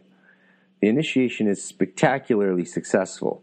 From one moment to the next, the pupil has passed into an ecstatic visionary state and starts to describe his experience. See, I bet this is how Zink wishes wishes things were in his day. There's there's a, there's ritual group leaders out there. There's occult leaders out there that you can see just loving to interpret this from a, a highly sexual paradigm. And uh, you know, for those orgiastic groups that still th- thrive and strive and do their thing, good for you. More power to you. A problem in interpreting what follows is that we cannot know for certain which passages must be attributed to Hermes and which ones to the pupil. Van den Broek's numbering and commentaries imply, although he does not spell this out explicitly, that we are dealing with a continuous dialogue rather than a few blocks of text for Hermes and the pupil, respectively, as argued by Camplani. And I find this reading the most convincing by far. Of particular importance, in my opinion, is that the result is a conversation in which only the pupil is having a visionary experience, whereas Hermes' role is strictly that of a guide. Having initiated the pupil's experience by means of the kiss or embrace, he now comments on the pupil's exclamations and guides him through his experience. Presumably, he can understand the pupil's utterances because at his own initiation he has had the same experience but nothing suggests that he is having that experience right now. If we follow this interpretation, the dialogue looks as follows Pupil, I see, yes, I see unspeakable depths. Hermes, how shall I tell you, my son, of place? How shall I speak about the all? I am the mind. Pupil, I also see a mind that moves the soul. By a holy ecstasy, I see him that moves me. You give me power. I see myself. I want to speak. Fear holds me back. I have found the beginning of the power above all powers. Who does not have himself a beginning? I see a fountain bubbling with life. Now, a note on that I am mind bit that Hermes says. Mahe translates it as intellect, van den Broek as Geist, which is German Geist, or the root of the English word ghost, so spirit.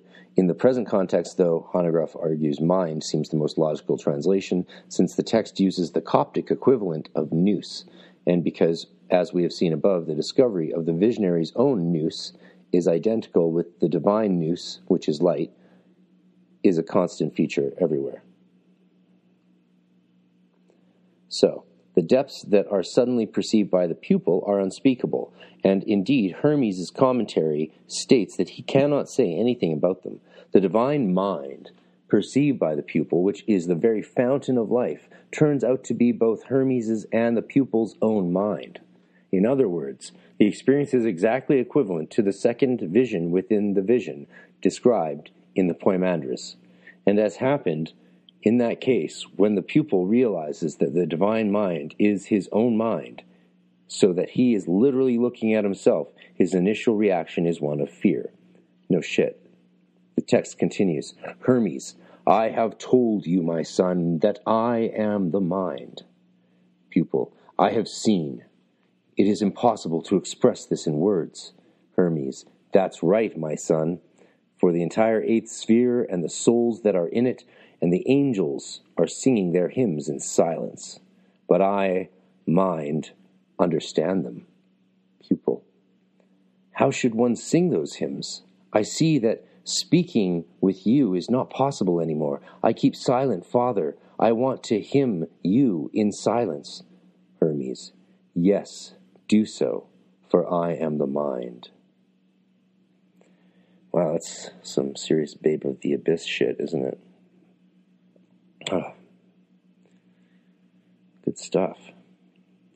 The text could also be translated as I see another mind that moves the soul, as in Mahe. But look, but like uh, van den Broek, I prefer this translation because it results in a more logical dialogue. And this stuff's repeated later again in the Nag Hammadi 6 throughout. So now that the pupil has had the decisive vision of mind as his own mind, he is about to express himself in the manner appropriate to souls that have attained the eighth sphere. And that would be in Kabbalah, for you Kabbalists, going from Hesed across the abyss of Da'at to Binah. And this is done by means of silent hymns that are heard and understood only by an interior faculty of perception, which is fascinatingly parallel to even what Aleister Crowley and my uh, podcast eponymous knowledge or magic without tears book talks about um, when he crosses the abyss, which is the practice of the neophyte, the great sign of the neophyte being the tool to pass by Choronzon, the chatterer and the voice, that dweller. And we pass through it in silence. That's how you cross the abyss. Sign of silence. by means of silent hymns that we are heard, like Harpocrates, right? And understood only by an interior faculty of perception, which is like the mind of God seen in the mind of us, of the self, like Harpocrates. We have seen earlier that the final stage of the ascent must be mastered by the pupil alone, and that verbal instruction is useless. I was talking with this about with the seven four the other day, and uh, he was talking about how some the work in the second order upper grades of six five and seven four, like one of the stages there is literally to make your own system, and then attain the same thing you've achieved already, but through a new system. That's a fascinating feature, I think. By the pupil alone, and the verbal instruction is useless. So, even beyond that, it's always about this uh, process of annihilation, which is integration. It's actually integration. It's annihilating like the boundaries that lead to integration. This is exactly what happens here. The, the pupil now takes the initiative and does the rest on his own power. Hermes' words are no longer of any use. Before looking at what happens next, it is important to note the radicality of the last sentences just quoted. It is well understood that the souls and angels in the eighth sphere are hymning God, the divine Father of all. But actually, the pupil tells his father, Hermes, that he wants to sing a hymn to him Hermes' reaction indicates that this is not taken as blasphemy, but as reflecting a correct understanding of the basic message. Hermes is the divine mind, and therefore can be addressed as such. A Hierophants? The text continues Pupil, Hermes, I understand the mind that cannot be interpreted because it is enclosed within itself. I rejoice, Father, because I see you smile. The all rejoices. Therefore, no creature will be deprived of your life, for you are the citizens, Lord, everywhere. Your providence preserves us. I invoke you, Father, Aeon of Aeons, divine Spirit of life, who showers everyone with spiritual rain. What do you say of that, Father Hermes? Hermes, I say nothing about it, my son, for we must be silent to God about what is hidden the repetition of the same word for rejoicing can be interpreted here as reflecting the fact that the pupil himself is the mind as well.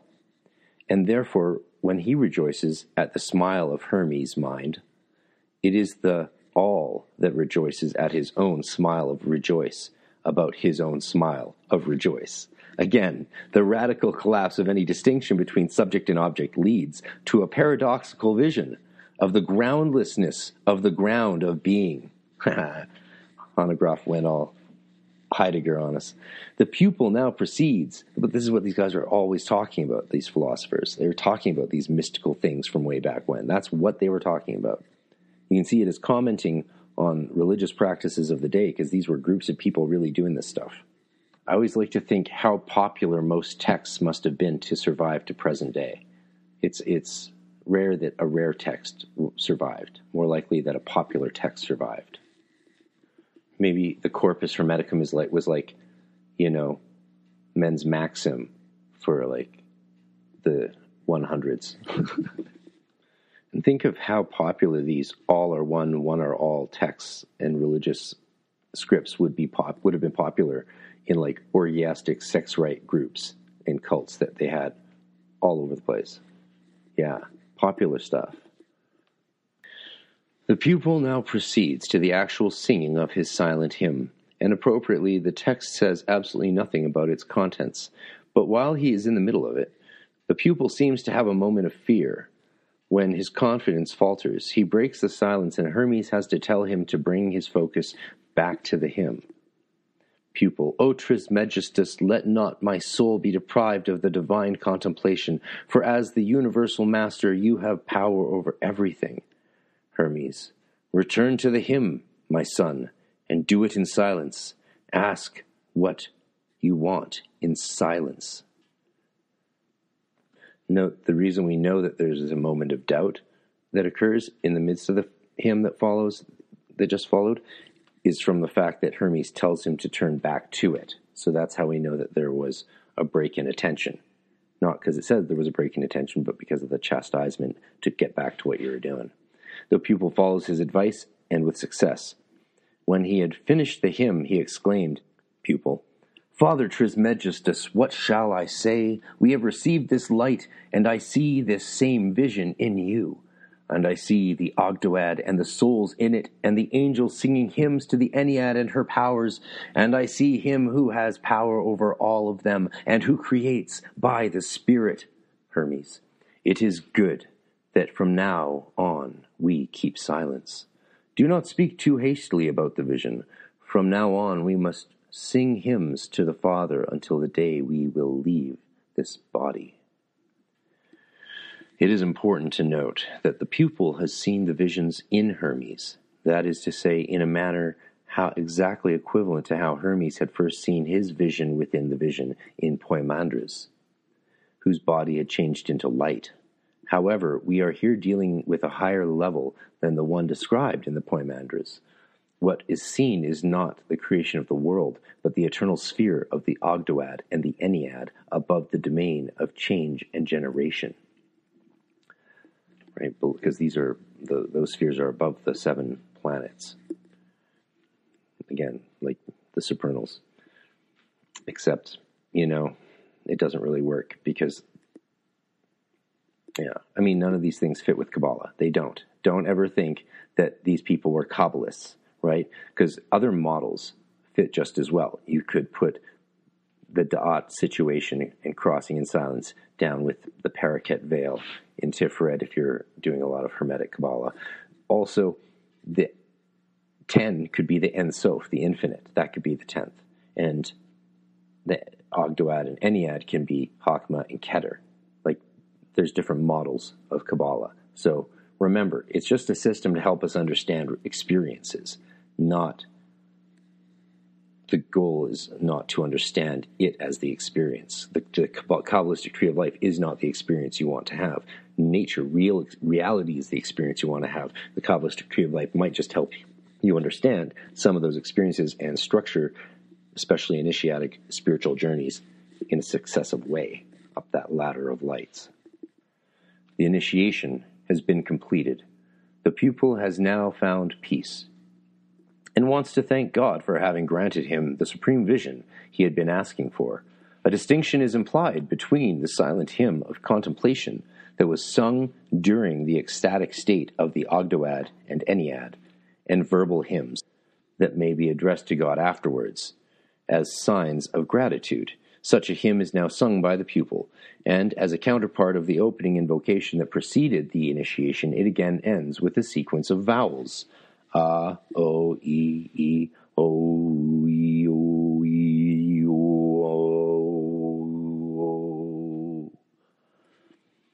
so on.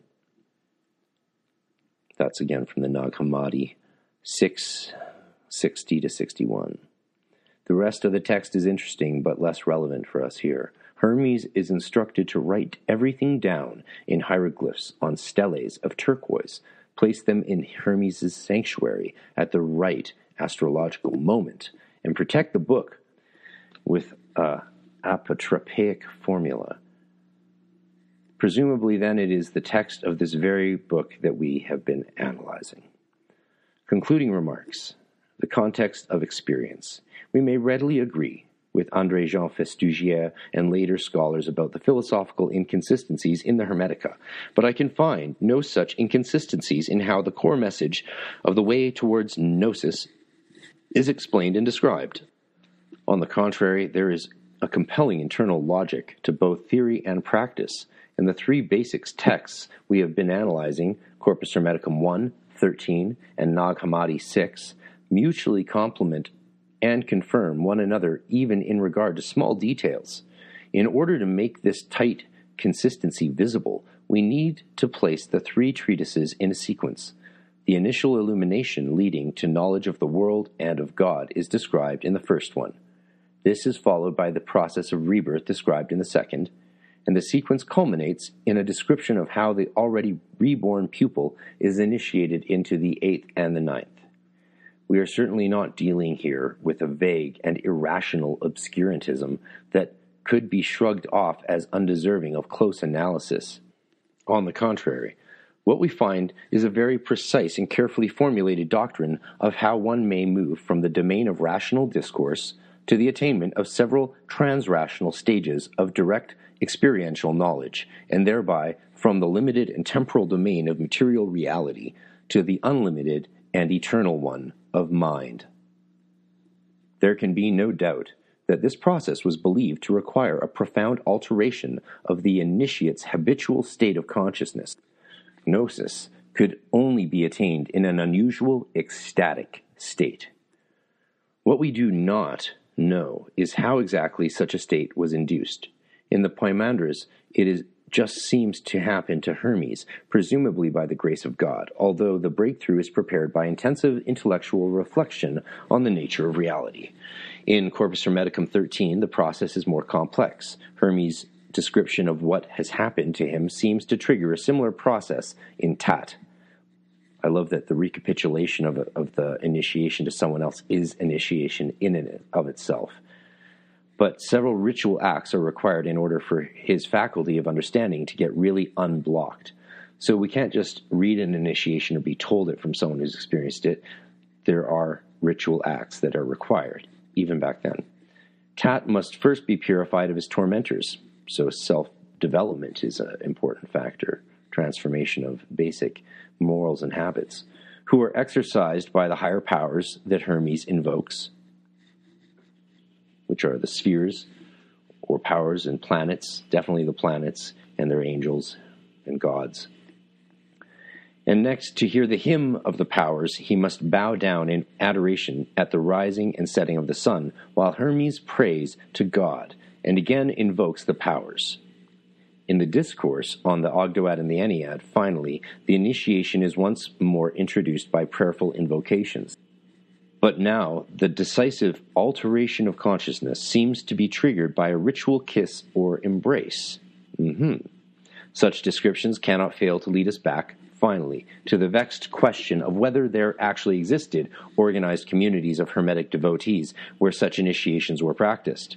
As has been forcefully argued, for example, by Jean Pierre Mahe, or whether the texts should be understood as no more than les mystériens, as argued by Festugière, who adopted the term, but not its intended meaning, from Richard Reitzenstein. Scholars have taken various positions with respect to that question, but the truth is that we do not know. I would suggest that the problem is not so much this fact in itself, to which we may simply have to resign ourselves, but the implicit assumptions that tend to accompany the two alternatives, and which create the impression that they are incompatible. If one reads the Hermetica as reflecting practices that actually took place, this still does not allow us to read them naively as a kind of first hand eyewitness reports. For this, they are far too literary and composed, reflecting an evident intention of didactic use. And for regard in that discussion, see van den Broek 2006, which is interesting, looking at these texts as uh, hymnals in a sense, or um, liturgia on the other hand, Festugière's concept of les mystériens, just the mysteries, is linked to another concept of his that of literary fictions, chosen for the very title of the chapter in which he discusses ecstatic revelations. Yeah, he really thought all this stuff was a bunch of bullshit and that no one ever did any any crazy stuff like this. For us moderns, he writes, it is evident that descriptions of such revelations comportant aucun fond de vérité and if people in the Hellenistic period believed in them, the only possible explanation is their limitless credulity. So anytime, yeah, the only chance any there was of any people ever believing any of this stuff or thinking it was interesting or had any value is if because they were totally stupid. That's that's this is the old mentality of scholarship. You know, we are we are the evolved race best. Anything that any humans have ever achieved, and they were a bunch of of, of idiots. Hanegraaff says about the latter opinion, it is, of course, pointless to fight, but the idea that people cannot possibly have had such experiences and must therefore have invented them reflects a peculiar blindness on Festugière's part. No shit. Quite on the contrary, people have such experiences so frequently that they have been reported through all periods of history and all over the world. Therefore, if the Hermetica were intended as les Mystériens, in some sense, and even if the accounts are fictional inventions, this implies neither that the experiences have aucune forme de vérité, nor that there were no communities that used them. It seems most plausible to me that the Hermetic treatises originated in loosely organized circles or networks of people in the educated milieus of Hellenistic Egypt, who were convinced that experiences like these were possible and which almost certainly included at least a few people who had had them themselves, or were having them on a regular basis. Their altered states may well have been spontaneous, like the one described in the Poimandres, but could also be facilitated or induced by triggers of various kinds, and undoubtedly the contents of their experiences were strongly conditioned by their prior beliefs. The various contents, as well as the internal logic of their belief system, allowed them to define quite precisely what one could expect to happen during the higher and ultimate stages of the progress towards gnosis, to which they must all have aspired. I suspect that ritual purifications and higher invocations of higher powers, as described in Corpus Hermeticum 13, may well have been practiced, but such practices do not require an organized group or a congregation. For example, it is easy to imagine one advanced believer in the Hermetic religion trying to heal another believer of his tormentors, quite similar to the way such healings are still being practiced in the circuits of alternative spirituality today. Among the members of such circles or networks, various kinds of texts must have circulated, not only those that answered all kinds of questions of a doctrinal, theological, or philosophical nature, the general discourses and perhaps further discourses, but also les mystériens that provided an idealized description of the successful attainment of gnosis. Even as fictions read by individuals, such texts would have functioned as ideal models and sources of inspiration for their readers, who must have hoped that what had happened to Hermes and Tat might happen to them one day, if only they persisted in the spiritual practice of diligent study and steeling themselves against the deceit of the cosmos.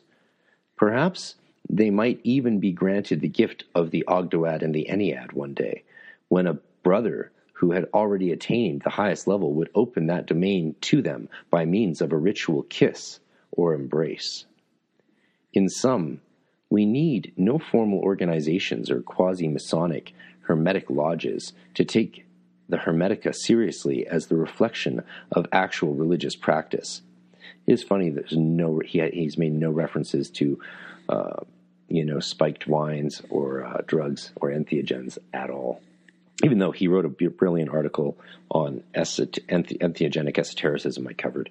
So check out Hanegraaff on entheogenic esotericism. So he's aware of it today, but he doesn't, he, they, these guys aren't allowed to consider it was a part of our history. That's still redacted, especially in 2008 when this was written. Otherwise, this is brilliant, as I'm sure you agree. And uh, Festugière's concepts of les mystériens and just literary mysteries, that's what les mystériens means. I fucked up before uh, need not imply a rejection of, or marginalization of ecstatic or altered states, either as basic conditions for how the attainment of gnosis was believed to take place, or as a theoretical framework for making sense of late antique Hermetism. Not Hermeticism, because that describes Renaissance and beyond. Hermetism. And finally, although it is true that Le Secret de Coeur remains necessarily beyond the reach of scholarly research, and although Wittgenstein is right that one must be silent about that of which one cannot speak, none of this implies that scholars of the Hermetica can afford to ignore or marginalize the role and importance of ecstatic and other altered states of consciousness, as has mostly been the case so far. Aha. So you can really see here Hanegraaff laying the groundwork for getting into entheogenic uh, under, readings of history and religion later on. That that that trajectory is very visible back in this 2008 article, which I hope you enjoyed as much as I did. Cheers. Hermetic Science Enterprises is a publishing company based in Scotland, UK, that specializes in Western esoteric printed literature as well as educational videos. With various imprints under its belt, its roster consists of grimoire tradition literature, alchemical works, Golden Dawn tradition books, and the several texts and videos originally belonging to the philosophers of nature. Besides its downloadable videos and standard hardcover edition books, Hermetic Science Enterprises also produces beautiful and precious limited fine edition books that are true pieces of art. For more information to order any of its products, please visit www.hermeticscienceenterprises.co.uk. That's hermeticscienceenterprises.co.uk. And as a lot of you know, I've uh, talked with the publisher Lenny on the podcast before, including a six hour epic uh, extended version on the Patreon, and uh, seen the fine edition of his new grimoire of Scot's Discovery of Witchcraft, which is only available for purchase up to 50 limited copies uh, till the end of May, I believe. So check it out now, hermeticscienceenterprises.co.uk.